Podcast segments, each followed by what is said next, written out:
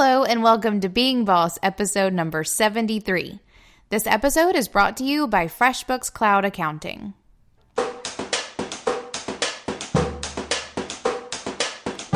Being boss in work and life is being in it. It's being who we are, doing the work, breaking some rules, and even though we each have to do it on our own, Being boss is knowing we're in it together. Pause for a moment and acknowledge that in today's episode, we're talking about a lot of stuff that us creatives can often get scared of, from legal stuff to accounting, which is why we love FreshBooks Cloud Accounting software. It's made specifically for small business owners and freelancers who want to spend less time dealing with the money side of their business, but still get paid like bosses by being able to easily invoice their clients and track their expenses and get everything organized in a way that makes them legit. You guys can try FreshBooks for free for 30 days by going to freshbooks.com slash beingboss and enter Being Boss in the How Did You Hear About Us section. Okay, you guys, today we are talking to creative attorney Autumn Witt Boyd. And we are so excited to finally have a lawyer on the show. Autumn, welcome. Thanks for joining us. Yeah, I'm so excited to chat with you guys. Let's launch off this episode by talking a little bit about your background. I want to hear how you decided to become an attorney and how you decided to work with creatives. Yeah, so it was a bit of a winding road, but I'll keep it short. Um, I went to college thinking I was going to be an opera singer, and that that will come up. I know. Yeah.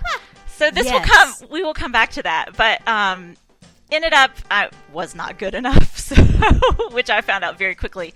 But um, switched to majoring in journalism, and then figured out um, journalism was not really a career path that I was excited about. But I really liked writing and research and interviewing people and all of those kind of skills that I got through my journalism training. So law school then became kind of a logical next step.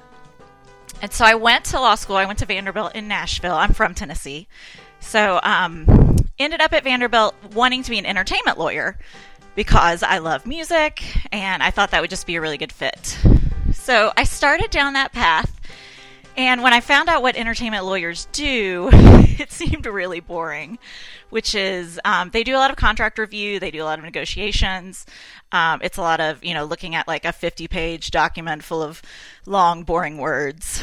So um, I kind of switched paths a little bit then and became a litigator, so just a trial lawyer out of law school. I worked for a judge for two years here in Chattanooga. That's what brought me to Chattanooga and um, then just went to work for a big firm in town and i did all kinds of different trial work um, but i always was still interested because i think of my musical background and just being interested in the entertainment industry i was always interested in copyright and trademark work um, but since chattanooga is not exactly an entertainment hub we did not have a lot of that work here so I did a little bit at the firm that I worked for. And then I actually got hired away to work for a really small um, copyright boutique. So for about seven years, I telecommuted. So I worked from home for this firm that was based in Colorado, and I did just copyright litigation. So I represented mostly photographers and small stock photography agencies. So they would sometimes specialize in like pictures of animals or um, scientific photos. So I did that for almost seven years and traveled all over the country. We litigated all over the country in federal court, and these were, you know, million dollar plus cases. So it was high stress. It was really fun in the beginning. And then I had two kids. I have twin boys who are four now. Um, and so the travel became less fun and the stress became less fun.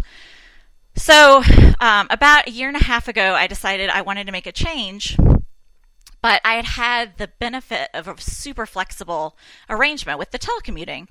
So I just could not see, you know, putting a suit back on since I've been wearing yoga pants for seven years um, and sitting behind a desk all day from, you know, eight to six. So I kind of looked around to try and see what else I could do and where my skill set might come in handy. And I decided to go out on my own and start a solo practice here in Chattanooga. We didn't want to move. My husband um, has family nearby. We have I have family nearby, and he has his own business as well.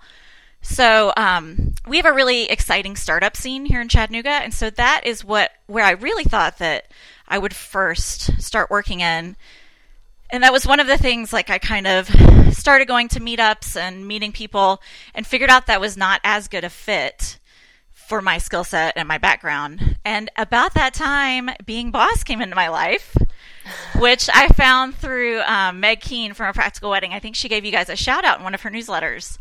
And so I started listening and I really I had no idea about this whole ecosystem of like the online entrepreneur, creative entrepreneur um, community. But through listening to you guys, and I don't even think we've talked about this, um, but I really learned about that and I got involved in the Facebook group. And my practice just kind of took off in that direction. I started meeting people and it turned out that I really liked working with a lot of them. It's a lot of young women. I love working with women entrepreneurs. And um, so, yeah, so in about the last year, I'd say my practice is 98% women clients, um, mostly in the online space. And since what I do is mostly copyright and trademark work, I can do it all across the country. So it doesn't really matter where people are located.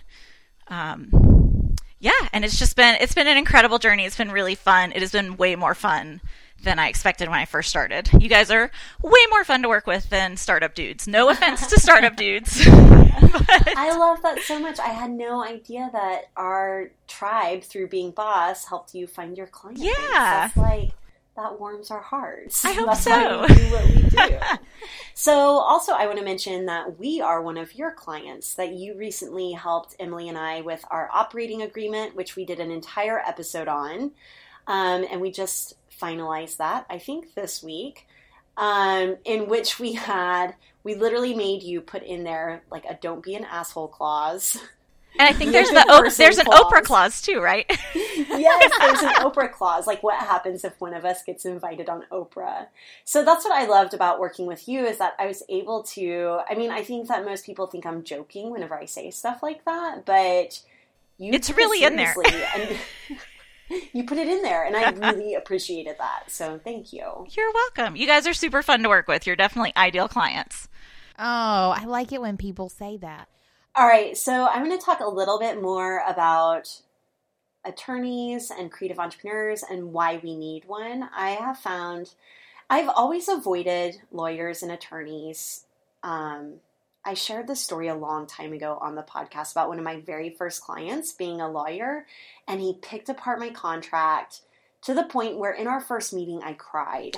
And after that, I was like, I will never work for another lawyer again. And it was really hard to get to the point to want to hire someone. And I don't mean to, I mean, I think that lawyers and dentists and even police officers like are starting to get bad raps. But you've been such a delight to work with. And one of the things that I loved about working with you, Autumn, and I should just clarify here that like Autumn is not like we pay Autumn. so this is not like a plug for her because there is no trade or anything like that. Correct. But one of the things I loved about working with you is that I never felt afraid. Like at no point were you like you could get sued. You could lose the shirt off your back, which I feel like a lot of attorneys do. Can you speak to that a little bit? Yeah, absolutely. Um, I think a lot of attorneys work from a place of fear because they see how badly things can go. And I certainly have that background as well, being a litigator. So, you know, I was involved in lawsuits where people did things sometimes without even realizing they were doing doing something bad and, you know, being sued for big dollars. Um, so I think that just in the industry, that's become kind of standard, but I don't think it has to be. And it certainly is not how I like to work with clients.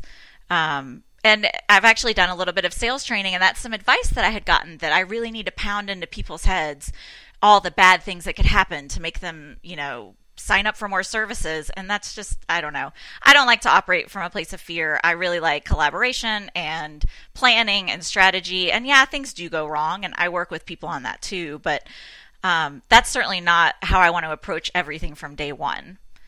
So, not all lawyers are bad. Okay, so let's say you're a brand new creative entrepreneur and you're wanting to get things set up in a right way. Like, what is the first course of action legally that a creative can take to set them up, set themselves up to be protected and legit and on the up and up? Yeah, absolutely. And there's a lot of things that people can do on their own.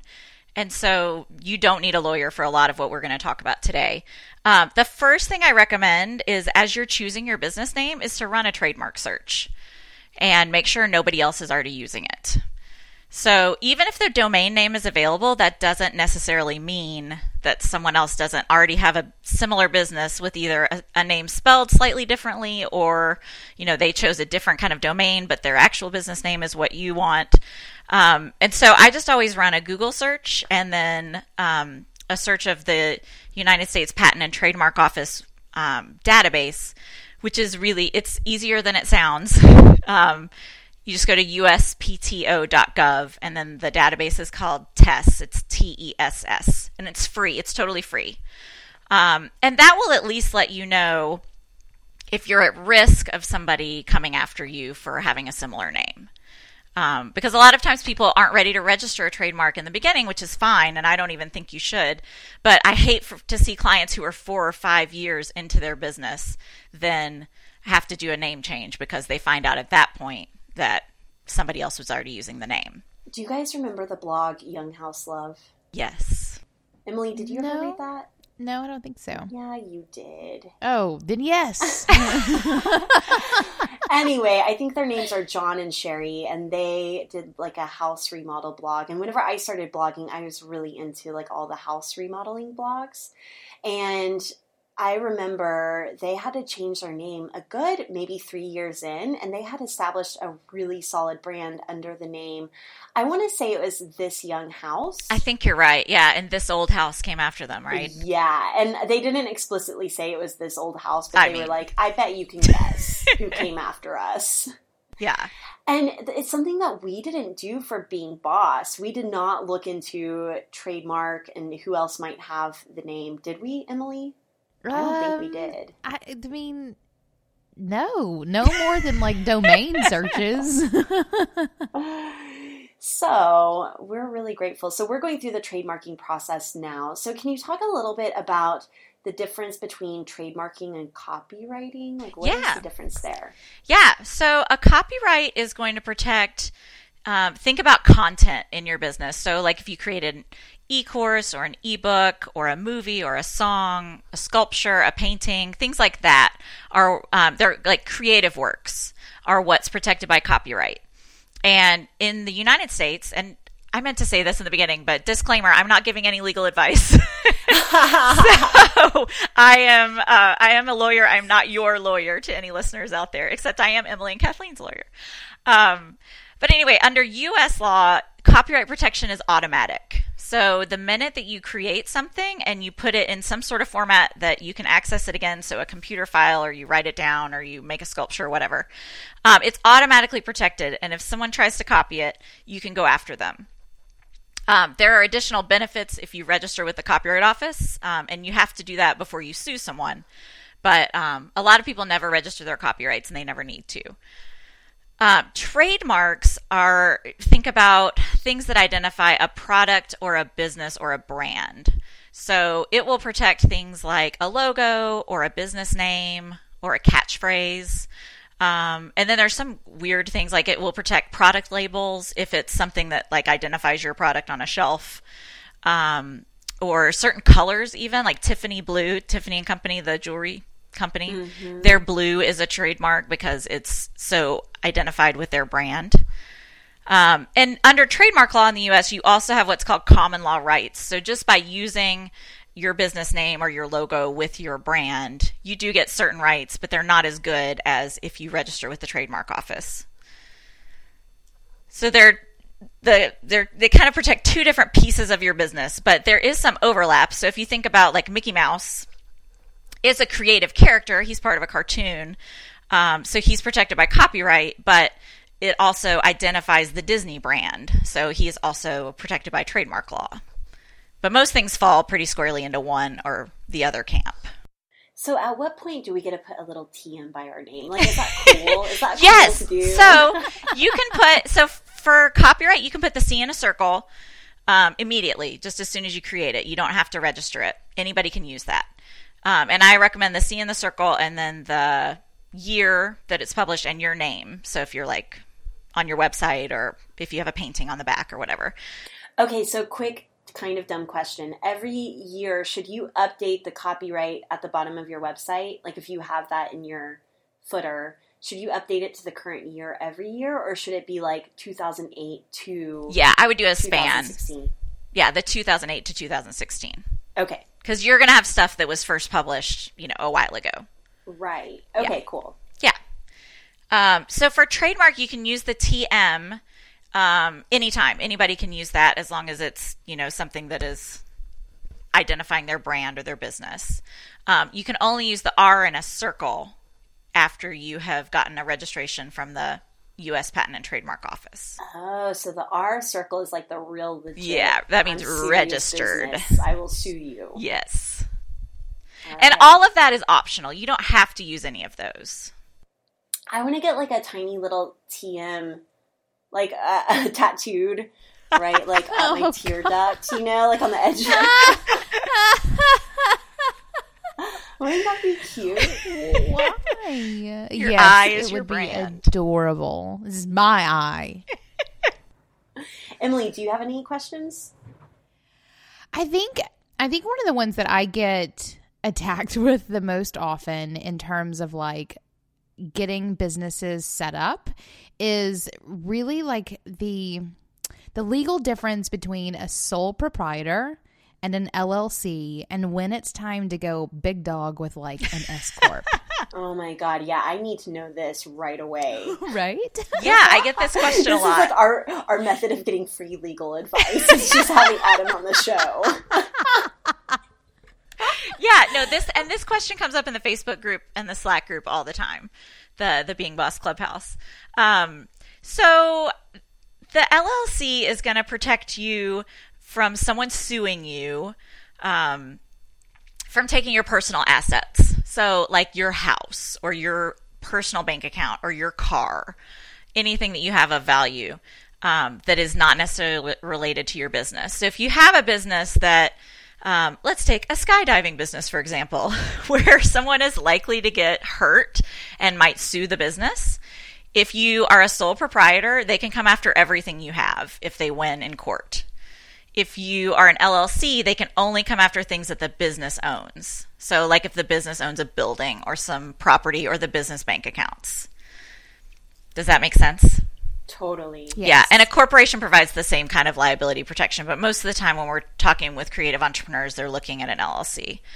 Um, there can also be some tax benefits to being an LLC or a corporation, but that is going to be different in every state. So I always recommend yeah, that people. let's talk about that. Yeah. I always recommend that people. So I'm a lawyer, so I deal with the legal side. I don't deal with taxes. Okay, so I do have a question because um, our accountant, so Emily and I now also share an accountant, and We're going to have a baby soon. I know. We might as well be married. I was doing a podcast interview yesterday on someone else's podcast, and she was asking me about partnerships. And we've done an entire episode on partnerships where we talk a lot about our operating agreement that Autumn you drafted up for us.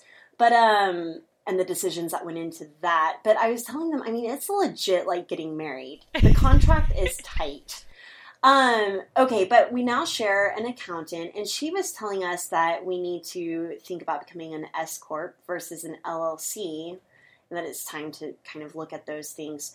So is so at some point, do you think, Autumn, it would make sense for your lawyer and your attorney to be communicating with each other?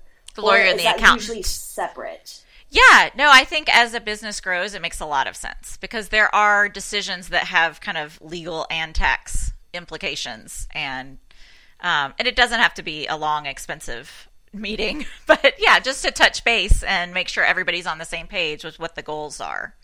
I think it makes so a lot of another sense. question. If you're a brand new entrepreneur or you know you're just starting to work for yourself or you're a freelancer and you're setting up an LLC, what do you think is the first person you should hire between a lawyer or an accountant?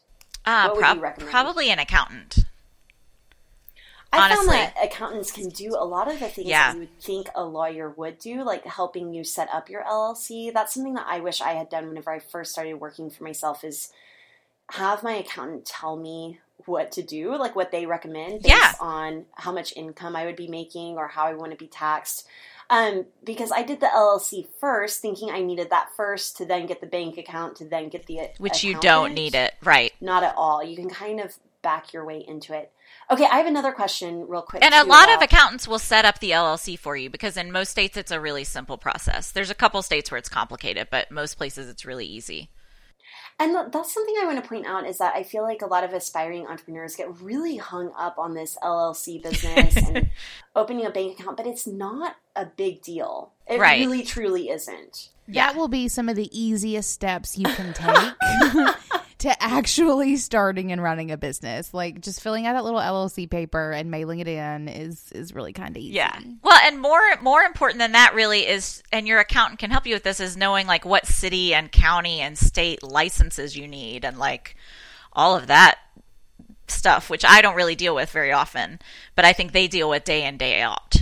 And even organizing the paperwork so that you're not getting like I'm Yeah, your bookkeeping. getting these penalty paperwork letters from the state that are like you're about to be penalized and it's not true and I don't know why I get these letters and it's all because I set it up wrong from the beginning. Oh, And if I you need a David. I know, I need a We all need a David. so okay so i have another question too because a lot of um, well i don't know if this is related or not but a lot of creatives have multiple businesses and might have multiple llcs but there's also something called a dba which is doing business as Yes. can you help explain some of that what is that Yeah, absolutely. So, um, I think a lot of people form multiple LLCs when they don't really need to, when one would probably do the trick.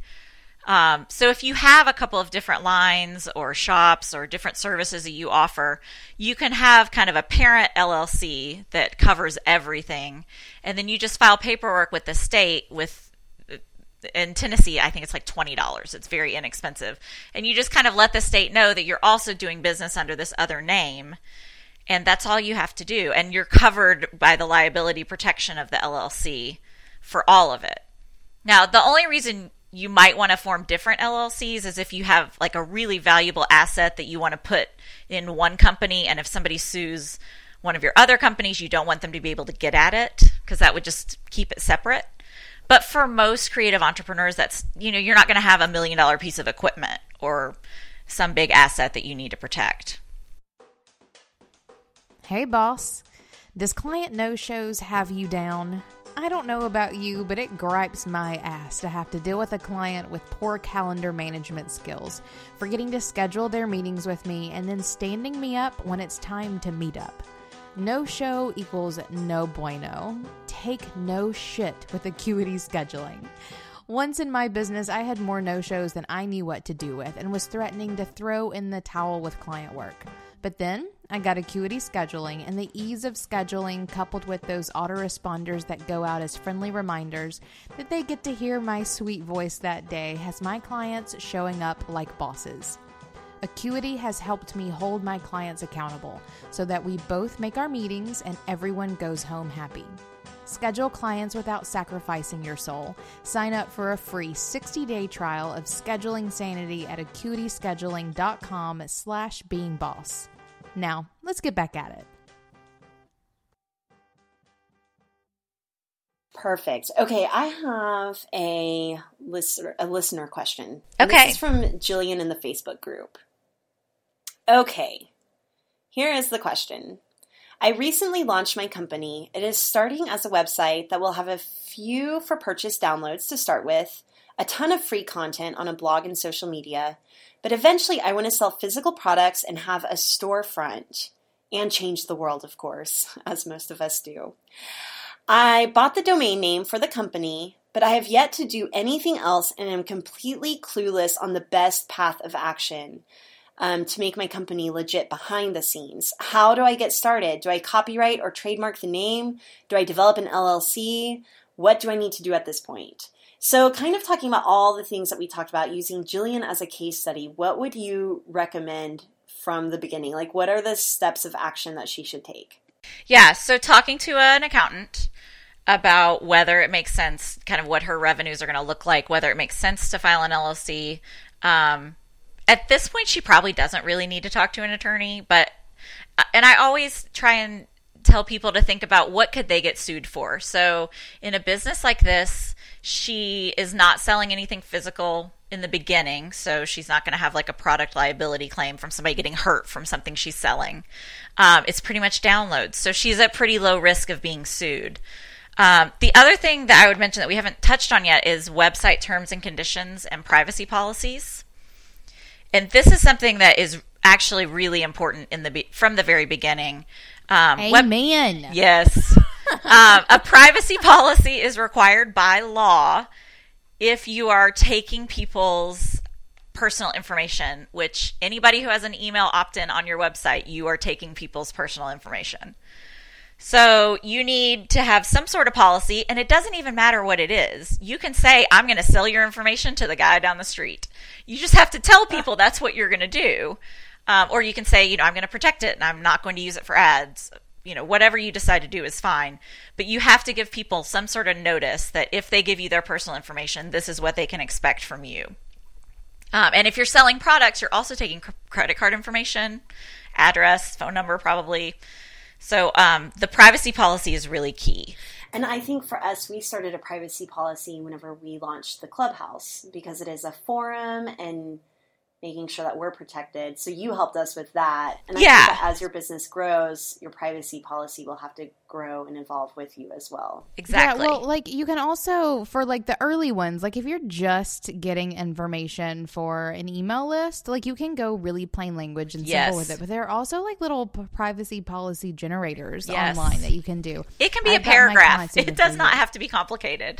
Oh yeah, definitely. Well, and like these little like plug and play ones work really great too. Um, yeah. But then whenever we did decide to do Clubhouse and like really do something legit, where we really wanted to be very specific about how it was we were protecting the privacy or not protecting the privacy, we are protecting it. Don't worry.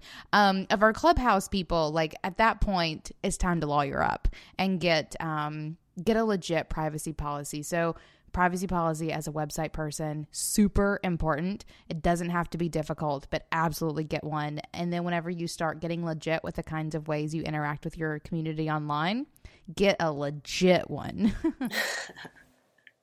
okay so back to jillian though so she's wanting to start this website so she needs a privacy policy. And would you have recommended that she had trademarked like Google no. trademark before buying that oh, URL? Yeah, I would recommend that she do a trademark search for sure before she buys the domain.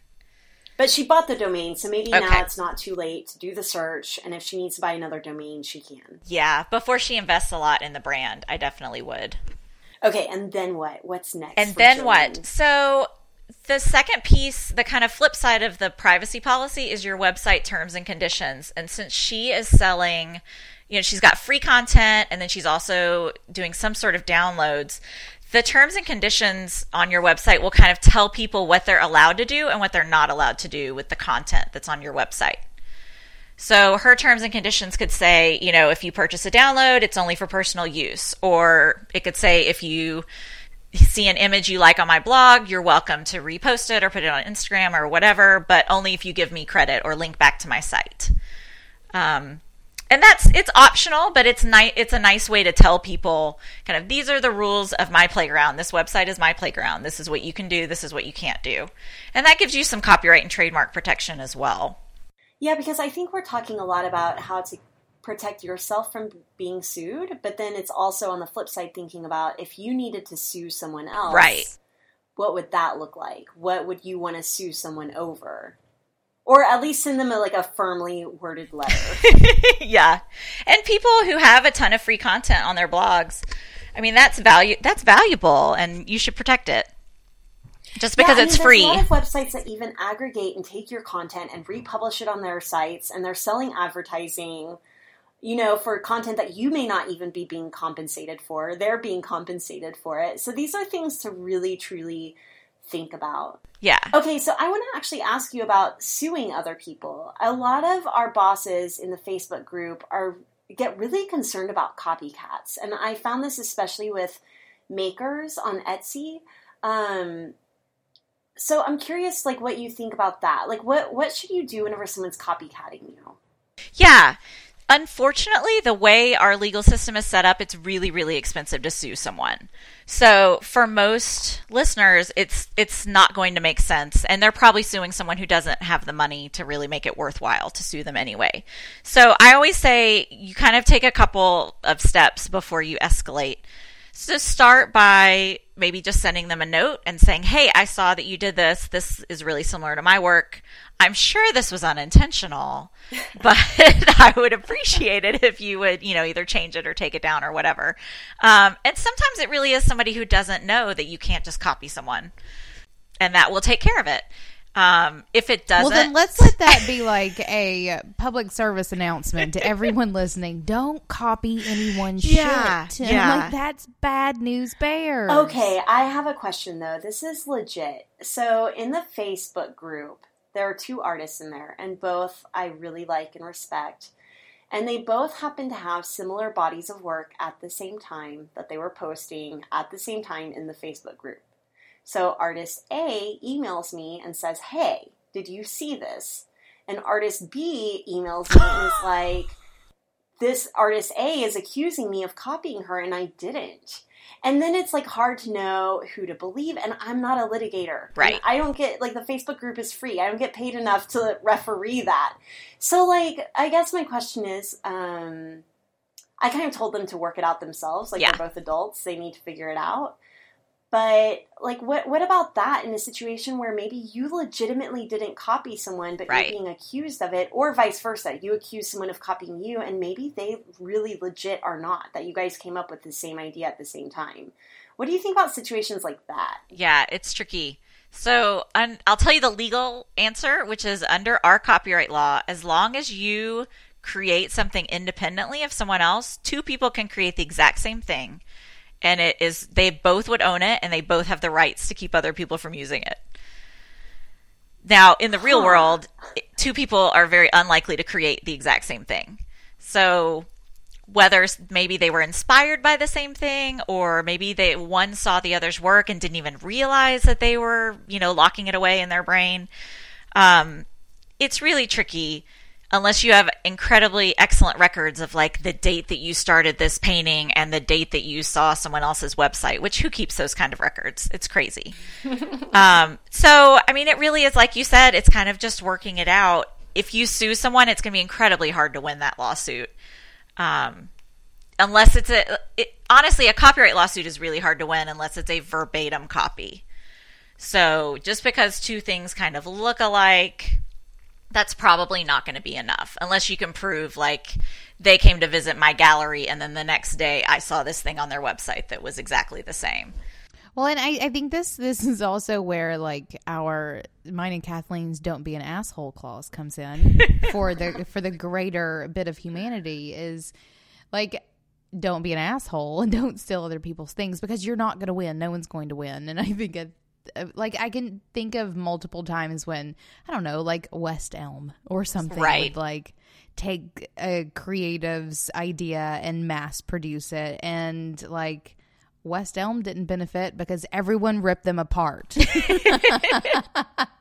so I mean, I don't know. There are just multiple times when I can think of this thing, these things happening, where just don't be an asshole. And if you accidentally copy someone, just don't be an asshole. yeah and if somebody comes after you and you did copy like take it down Right? Don't I be mean, an these, asshole. these these two artists, like if their work is really that similar, one of them knows that they copied the other. I mean, let's be serious. or there's a third party out there that they both copied. exactly. Um, I think it's also like don't be an asshole whenever you're accusing someone else of copying and Yeah. truly having um, the best assumptions of that person in mind. Not to be Pollyanna-ish about it, but I think that that's going to serve you better. Okay, I have another question Go for it. because we get asked about this a lot. I'm curious about haters and taking legal action against haters who are talking shit on you online. So, like, let's say, for example, you Google my name, and the first thing that comes up is a forum of haters. Oh. Like, that could hurt your career. Or I've recently heard about haters going on and destroying people's book reviews on Amazon. Oh my gosh. So, like, what is your legal, what are your legal opportunities there? Yeah, so if it's false, then you can theoretically sue them for libel or slander, you know, depending on the circumstances. It's, again, it's going to be expensive and difficult to win. So you're kind you're a little bit limited unless they're copy I'm trying to think of a different way to attack it. I mean, if they're copying your work and um, you know, slamming you like if somebody put up a hater website that looks like your work or that copies your work, um, then you might have more of a remedy there. But it's just it's one of those things that I think ignoring is the best bet unless it really does start to damage your reputation and then it makes sense to spend I mean, we're talking probably tens of thousands of dollars to sue someone for libel or slander. So it has to be a big impact to make it worth spending that kind of money. And I suppose if it's anonymous, like you don't even know. Yeah. So That's- basically, yeah. don't be an asshole. Like, just And ignore the can, haters. can we title this know, episode "The? Don't Be an Asshole" clause? I like it. I, I, can't wait to see our social media images for this one. It's just gonna be don't be an asshole. right because i mean th- that's it too like you know we're all in this online space like i can we're all in this online space and we're all trying to like put out content and do our best and as long as we are doing it from an authentic place meaning it's yours you're not Right. copying it from anyone else's then you know and like and being kind people not being an asshole then like there's room here for everyone but it's when like it is when trolls just come in and sort of beat down the door or steal your ideas or your art or your words that I don't know the things just start going to shit. Um, and again, very Pollyanna ish of me, but can't we all just be friends? Okay, I have some more like legal questions. Okay, go for Go it. for well, it. do you want to go back and let me just say really quickly? So, if you send a nice email and they say, I don't know what you're talking about, I didn't copy you, but it's really obvious that they did, your next step is um, if it's a copyright, so if it's like an image or a blog post or something, you can file what's called a DMCA takedown notice. And that actually gets filed with their web host. And so you can actually force their domain to take down whatever it is that is copied from you. Yes. I didn't know about that. Yeah, and it's another thing. I mean, you can Google it. I could help you with it, but you can Google it, and there's lots of information online. Now, it has to be like a good faith. You have to really think that they are copying your stuff. You can't just do it to anybody. Um, and then if they respond, then you have to sue them. So a lot of people never respond and it just gets taken down, and that's great. But if they respond, then you have to sue them, and most people won't. So it is kind of a limited um, fix, but it is an option, and and it's something you can do yourself. You don't have to have an attorney. Um, Emily, have you ever had to ask someone to take something down of yours? Hmm. Yes, actually. Yes, I have. Tell oh me about it. man, I forgot about that. Um, a couple of years ago, I had redesigned my website. I think it was right whenever I launched my web design services, and um, I was looking at my Google Analytics, and I had a referral site that I had never heard of before. I don't remember what it was. I have no idea. And so I went and checked out the website, and they had stolen my website. Like the So, whole like, thing? Yeah, they had copied and pasted all of my code and they they'd reskinned it a little bit so like it was a different color, but like even some of my content was still in it. And I wrote them an email and was like, "Guys, like you stole this. My content's still here. It was mine first. Take it down." And I never heard from them. They took it down. That was the end of it. So I recently had it happen that someone was, um, oh, what is that? Skillshare? Someone on a Skillshare site. Oh yeah. Like they had taken some of my personal branding images and they were selling a course on personal branding, which is my expertise, my livelihood. using your images. using my images. Like literally, I I, remember think that. like even my face was in one of the photos. like there was no bones about it. It was my image. And so then I emailed the guy asking him to take it down. And okay, here's where it gets tricky is that the guy that I emailed, it was like his graphic designer that had put it together.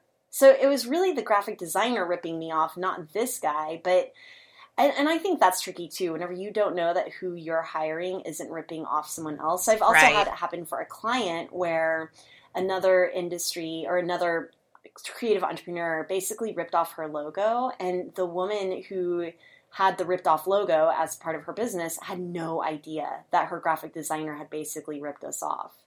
So that's another thing is just kind of um, be responsible. Well, and I've also had scenarios like as a designer where I have clients request that I rip people off. And so that's been, and like I have to be like, no, that's illegal. Like I'm not doing that. That's happened a couple of times. Um, and then, well, and we've had someone rip off the Being Boss site before, and um, Mhm. that was a fun little. We know about that, just so you know. Um, I signed, I opted into their newsletter. Right. We, we didn't send them anything. Instead, Kathleen very passive aggressively signed up for their newsletter and it went away. Yeah. Um, okay, so uh, what was I? Oh, I wanted to ask a little bit about intellectual property versus copyrighting. So, like, let's say you come up with a method or a way of working. Is that can that be protected through a copyright, which is free and simple and automatic, or is that something that you need to hire an IP lawyer for? Yeah, that is usually going to fall under patent law, which is much more expensive and complicated, and I don't do it. You have to have a science background to do it. Um, so, what copyright could protect is if you have a method, like let's say the braid method, Kathleen. Yeah, that's Um, exactly what I'm talking about. Yeah, you can you can register the copyright for that method, but it's only going to protect like the exact way that you have written out the method. It's not going to keep somebody else from coming in and basically duplicating the method but writing it differently. Does that make sense? Mm, yeah. Yeah. So, if you want to protect a process, then that is going to be a patent and that's big big big dollars. All right, y'all can have it. But if you have a million dollar idea, it's probably you know, it's worth protecting that way. But for most of what we're talking about, it is not. Okay, one of my last questions is at what point like at what point in your business growth do you feel like it's really important to hire a lawyer? So for being boss, it just kind of felt intuitive. Like the place in which Emily and I were unwilling to go through the copyrighting process or trademarking process ourselves, even if we could. Um, like that's just not where we want to spend our time and we have enough money to hire you. But like at what point do you think most creatives should hire a lawyer? Like what are some of the milestones that maybe they've hit in their business? That was uh, what I was about to say. There's a couple of milestones. So I think it's helpful as you're getting started if you can afford it. Um, and a lot of attorneys will meet, like, I'll do a one hour consult, which is not super expensive. And we'll talk about a lot of these big picture type things and some strategy and um, just answering questions about getting set up. And, you know, here's some things you might want to do this year or next year or five years down the road, just so you kind of have a roadmap for where you want to go. And then I think maybe year end of year one, sometime in year two, depending on how your business is going, if you're growing really quickly and you're feeling like you're nervous about either being sued or that your contract isn't really protecting you, that's something we haven't talked about a lot. But I do a lot of client contracts, which I think is one of the most important protections you can put on your business. It's way more important than forming an LLC. Um, I think that can be a good time to make an investment in a custom contract that really covers the way you do business, the way you like to work with clients, so that you've got a really strong, you know, cancellation policy and all the other um, things that might not be in, you know, if you find a contract on the internet or you borrow one from a friend. Um, and then I think if you're collaborating, like Kathleen and Emily, on a new project, um, I think that's a good time to talk to a lawyer just to make sure everybody's on the same page and that um, you're really thinking about all the different ways things could either go right or go wrong and that everybody is Thinking happy. about all the different ways we could die and who the money goes to. I feel like that's what our entire operating agreement was. And what happens when Oprah calls? yes. the best case scenario and the worst case scenario. Basically. Yeah. Um, yeah. And then I think, you know, if you just, in your business, I think you'll kind of feel it like you guys have felt it, like you're at a, a really ideal mostly with growing companies. So if you're at this point where you feel like your business is exploding and you can't get your arms around it and you don't even know what to do, then consulting with a lawyer to make sure you're doing what you need to be doing can be really helpful. Nice. Oh, I have one more question. Yeah. We were approached about more free legal advice. no, but really, I think a lot of people right now are um, self-publishing books. Yeah. And that's like a big thing that's happening right now. And I think that's a really good, important thing to have a lawyer. So, for example, Autumn, I'm about to forward you an email from an agent Yeah. that you can, you know, pay us to look at. But a book agent versus like self publishing and knowing how we're protected. And I know that a lot of self publishing processes have kind of the legal stuff built into that process. So you're kind of covered. But is there anything that we should know about? You know, hiring a lawyer whenever talking to a book agent or negotiating deals, for Yeah. example, or signing any contracts whenever you hire someone, or um, like that might be another good reason to have a lawyer is if you're Yeah. hiring a contractor or an employee, just making sure that everything's covered there. But I also I'm curious about the book thing too. Yeah, I, I would say hiring your first employee or your f- first independent contractor um, is another good milestone to kind of just touch base with a lawyer because there are a lot of employment laws that are very tricky and they're different in every state. And just to make sure, there can be huge fines if you do that the wrong way. So it can be, you know, it's one of those things where you can pay a little bit on the front end and save yourself a lot of money on the back end. Uh, but with the self publishing, yeah, I think anytime you're negotiating a big agreement, it can be well worth your money to talk to a lawyer because a lot of things are negotiable that you may not even know are negotiable. Or there may be terms in that 20 page contract, even the self publishing ones, that could be really harmful to you that maybe you could ask them to take out and they won't even care. Um, you know, th- there's just there's all these legal words that you prob that probably mean nothing to you but are really significant in the way that your relationship is going to work so i definitely think um, the self-publishing is a good time to talk to a lawyer Well, and I think I think any contract in general. I'm thinking specifically. We have someone in Toolkits right now who I know is talking to you, Autumn, because someone got in touch with her. I think to do some some courses for like another website. And Kathleen and I also have been um, have been contacted to do something similar, where you are being asked to you know give content to their brand and you know what that looks like. I know in the online world there's lots of trading of services and content and like having you come speak to my crowd or having you give your products to my you know list whatever that may be. And whenever there's a contract involved get someone who knows what contracts are to read it through. Because it like whenever i first read a recent contract i thought oh this is fine. And then kathleen re- reads it and is this is fucked up yeah, like basically they were saying we own your content, like you are work. Oh my hire. gosh. And I'm like, no, this is intellectual property without the million dollar patent right right that I'm not selling to you. or giving to you basically yeah or like aff- affiliate agreements can be really tricky Yes. Yes, affiliate agreements like contracted to give content or or like even like small client things. Or and I said a second ago, whenever contracts contracts are involved, but also when they're not involved. Like it's just as sketchy and just as necessary to get a lawyer, I think, whenever, you know, people don't say let's get a contract. Just sort of having someone on call to say like, "Hey, I'm thinking about doing this thing with this person. What do you think?" And a lawyer who knows what they're doing is going to know when to tell you you better get a contract and what it should say. yeah and the answer may be like you're fine and you don't need to do anything or the answer may be yeah we need Yeah. to look at this Right. Like I was about to say, I agree and I disagree because, for example, Emily, you and I went into being boss with zero contracts. right? Well, we knew each other too, which was really helpful. All of our Um, employees and contractors, zero contracts because it's kind of been umbrellaed under our contracts through Indie Yep. Shopography and Braid Creative.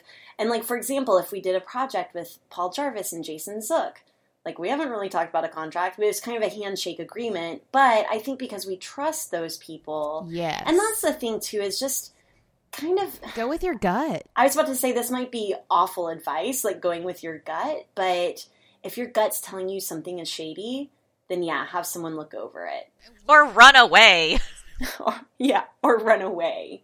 Yeah, and we're not giving you legal advice either. And Autumn, I'm curious with you, do you ever use your gut in law? Oh, for sure. Yeah. Well, and I was just to follow on what you were saying, you don't need a lawyer for every contract. I would be happy if you guys took a yellow pad with um, and just made you know a really simple outline of what your terms are going to be for any future collaborations with somebody else, and then everybody signs it. Um, it doesn't always have to be that complicated, but it is nice if something goes wrong later to have at least the yellow pad that everybody signed that you can look back at that has the basic terms. But yeah, no, I use my gut all the time, and I um, a lot of what we were talking about, like going after people who are copying your content or, you know, that kind of stuff is often just a gut check. Like, does this look right? Does this smell right? Um, is how close is it? Do I think there's anything that we're going to actually be able to get out of it? Like, is this a, a small mom and pop company that has no money and, you know, suing them is not going to accomplish anything? There's, there's a lot where it's a very gray area. You know, one piece of advice, Autumn, that you gave us recently is we noticed someone using our hashtag on Instagram. Oh, right, right. Kind of for their own benefit. And they're people that we like, but we were like, what is the deal? And you were like, listen, what are they taking away from you by using this hashtag? And I think that's such an important question is what is someone else taking away from you? And I think it's a really important question to ask whenever you're feeling jealous or competitive or accusing someone of copying you or vice versa, what is being taken away? And unless you can answer that question clearly, I think you just need to check yourself. Ooh. And that's and that's basically And that's what, you what told us. did. yeah, like Autumn was basically like check yourself because you're getting in a tizzy about nothing. And also, just throwing out here, like in terms of copyrighting, you no one ever owns a hashtag. Like poor Correct. girl boss. like I feel like borderline really sad for her because she's potentially built this empire on something that she could never own. I know, or maybe I that was totally use- her intention. I even use Girl Boss. Me too. Oh, I do too. But you know, she's registered the trademark for it, so she's got some protection. Has she? I didn't think you could do that. Well, it's not the hashtag, but the word girl boss. Oh, gotcha. Yeah. Like it. And we're in this whole weird, crazy time with Instagram and Twitter, and you know, people are borrowing stuff left and right, and copyright and trademark laws trying to catch up. You know, they were these laws were written way before any of this was even imagined. So it's a brand it's a brand new world, and there are lots and lots of gray areas. Yeah, I think it's just again picking your battles and really choosing. You know, sometimes you're poisoning yourself more by getting upset about these things than any justice being served. None of us have unlimited resources. So, I mean, if you had a legal budget of a million dollars, like, could I go after all of these people? Sure. But nobody has that budget. And so, And even if you did. um yeah, well and I think this like goes right back to that don't be an asshole clause where you know, have a good lawyer in your pocket because and, and I think that's really important. Whenever so funny, whenever David and I moved to Chattanooga, I mean, we were in a point in our business where we knew we needed to get some some lawyer things going, like some new contracts. We tried out one person; it did not work out well. Whenever we were moving to Chattanooga, we said we need to find a lawyer friend and a police officer friend, like just to sort of have these people in our, you know, just in case. You never really know. And then no sooner than we move here, we get an email from Autumn. no, you signed up for New Orleans. That's Yeah, what it yeah, yeah. And I was like, lawyer, boss in Chattanooga. like you were sent to me by the baby angels, and I was really excited about it.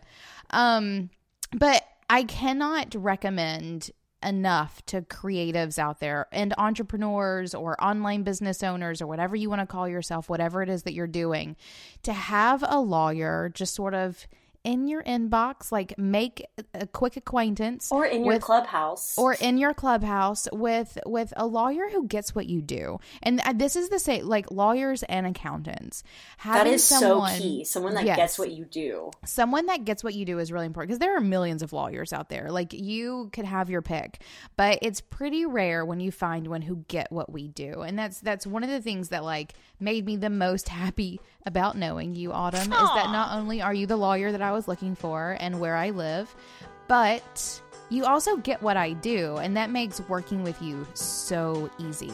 Um, so, whatever it is that you're doing out there, find a lawyer and an accountant who understand your business because you're wasting your money if they don't. But also, don't be afraid of doing like kind of DIYing some of this stuff yourself because For it's sure. also not as intimidating as you think it might be. Oh, So a little bit of both. True that. Um, but Autumn, thank you so much for being such an active participant in our Facebook group and in our clubhouse, which you all can find at beingboss.club slash clubhouse. Um, it is so helpful to us creatives that can't quite or aren't quite ready to um, hire a lawyer, but it's so helpful just to know that just to have you know i'm not i'm not giving away your advice no. on our clubhouse for, or facebook for free but you really are an, an awesome um, active participant you're really generous with your knowledge and thank you so much and thank you for joining us on the show today and for helping us with all of our work um, we just adore you. Thanks. It's been super fun. And I love being in the clubhouse and in the Facebook group. It helps me know what issues are facing online entrepreneurs and creative entrepreneurs these days so I can you know, figure out how to best help them. Where can our listeners find more of you? Yeah, so I'm on the internet. My website is awbfirm.com. And then I've also got a Facebook page that you can just search Autumn Witt Boyd. Um, and there's tons of free resources on my website. So if you are just getting started, that's a great place. Um, I've got some videos and some free articles and things that will help you get started. Yay, thank you. Yeah. Thank you, ma'am. Thank you for listening to Being Boss. Please be sure to visit our website at beingboss.club where you can find show notes for this episode, listen to past episodes, and discover more of our content that will help you be boss in work and life. Did you like this episode? Please share it with a friend and show us some love by leaving a rating and review on iTunes. And if you're looking for a community of bosses to help take your creative business to the next level, be sure to check out our exclusive community at beingboss.club/clubhouse where you get access to our closed and very vibrant Slack group, monthly Q&A calls with Kathleen and myself, a book club, and more. Cultivate your tribe and find your wolf pack at beingboss.club/clubhouse. Do the work, be boss, and we'll see you next week.